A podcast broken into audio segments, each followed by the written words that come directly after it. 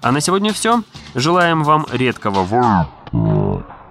Опа. Опять бобину перед эфиром не перемотали. У геймеры. Курсор. Курсор.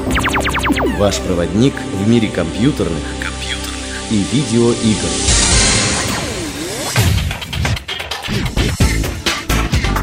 Рыцарям клавы и геймпада наш пламенный привет.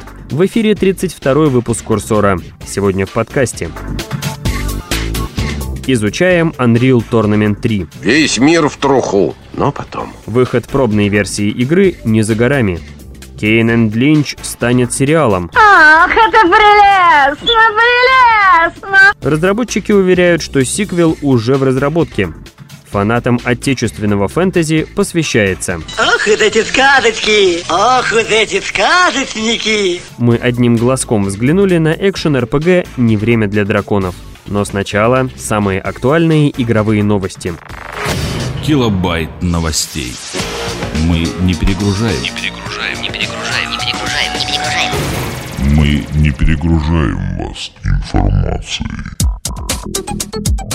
Компания Epic объявила о том, что собирается выпустить бета-демо-версию Unreal Tournament 3 для PC в самое ближайшее время. Официальное сообщение гласит, что это произойдет в течение двух недель, а по некоторым неофициальным данным мы сможем увидеть демку своими глазами уже в эту пятницу. В ней будет возможность сыграть как в онлайновые матчи, так и в офлайновый режим Instant Action с ботами.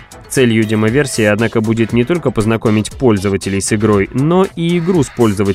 В Epic хотят собрать максимум информации относительно совместимости игры с самым широким набором аппаратных конфигураций. Дата выхода демо-версии для PS3 пока неизвестна. Она, по всей видимости, появится незадолго до выхода игры на этой платформе.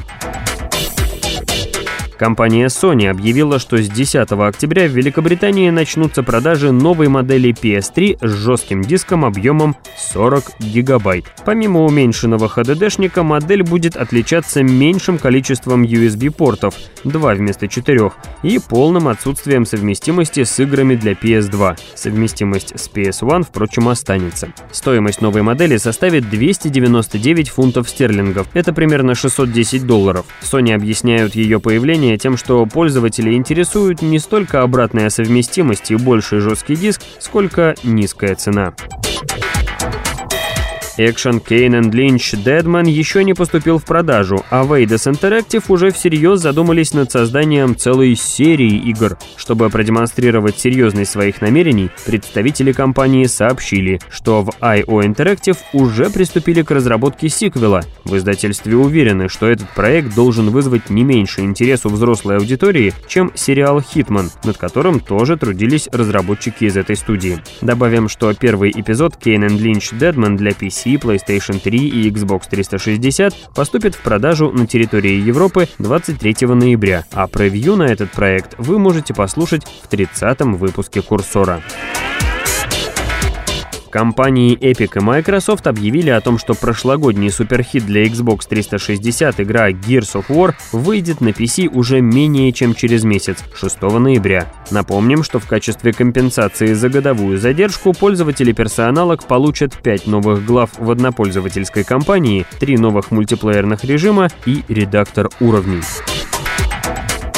И последняя новость. В связи с появлением в продаже так называемой пиратской версии игры Jazz «Работа по найму», компания Russabit M сделала заявление. По словам представителей компании, пиратская версия создана на основе взломанных файлов от демо-версии и бета-версии игры Jazz «Работа по найму», поэтому содержит большое количество ошибок, которых нет в финальной, официальной версии игры. Официальная версия появится в продаже на дисках только после 19 октября. Взломанных финальных версий игры не существует, поэтому тем, кто действительно хочет получить удовольствие от игры, стоит дождаться поступления в продажу легальной версии Jazz «Работа по найму». Курсор. Курсор. Курсор. Сейчас вовсю кипит работа над экшен-РПГ «Не время для драконов», сюжет, который основан на произведении известных фантастов Сергея Лукьяненко и Ника Перумова. Давайте попробуем разобраться, что необычного ждет нас в этой игре и почему на нее стоит обратить внимание. Одним глазком. Превью на самые многообещающие проекты. Одним глазком. Совместное творение Лукьяненко и Перумова в чем-то напоминает спринтерский забег. В отличие от «Властелина колец» или, например, «Путешествия Нильса с дикими гусями», герои «Не времени для драконов» движутся от события к событию по кратчайшему расстоянию, по прямой. Даже если, по словам авторов, дорога петляет или путь преграждает бурелом, им быстро надоедает топтаться на месте. Уже в следующем абзаце из кювета непременно выскочит Макс фаерболом, чтобы устроить хорошую драку, а заодно расчистить дорогу.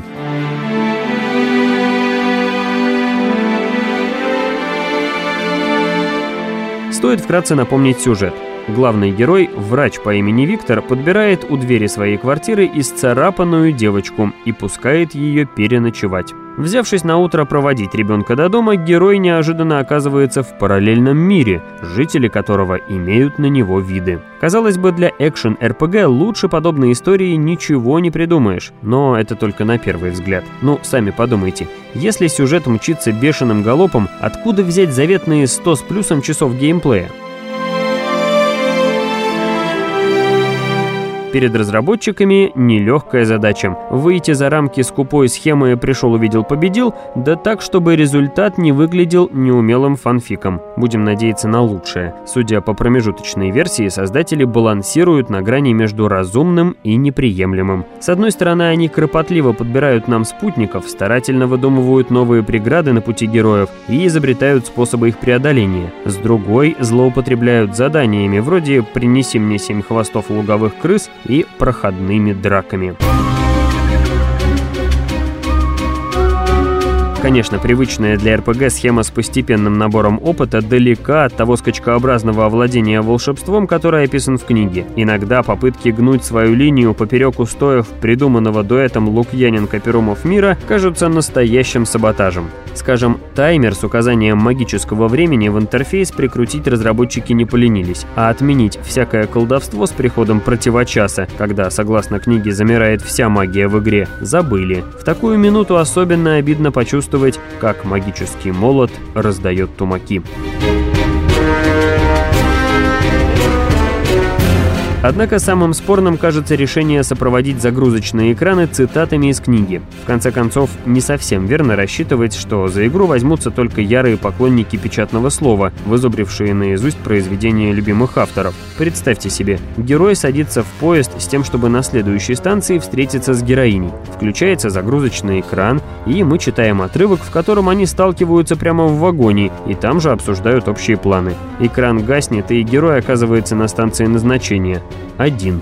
Конечно, рано или поздно игрок поймет, что загрузочным экранам верить не стоит, они всего лишь способ напомнить об авторском варианте событий. Однако до этого геймер не раз и не два почувствует, что его водят за нос. Итак, каков же итог? Перед нами яйцо, из него кто-то проклюнулся. Кто вылупится? Дракон или крокодил? Скоро узнаем. Выход игры запланирован на 2007 год. Курсор. Курсор. Курсор. Даешь по одному обычному и одному спецу каждую неделю.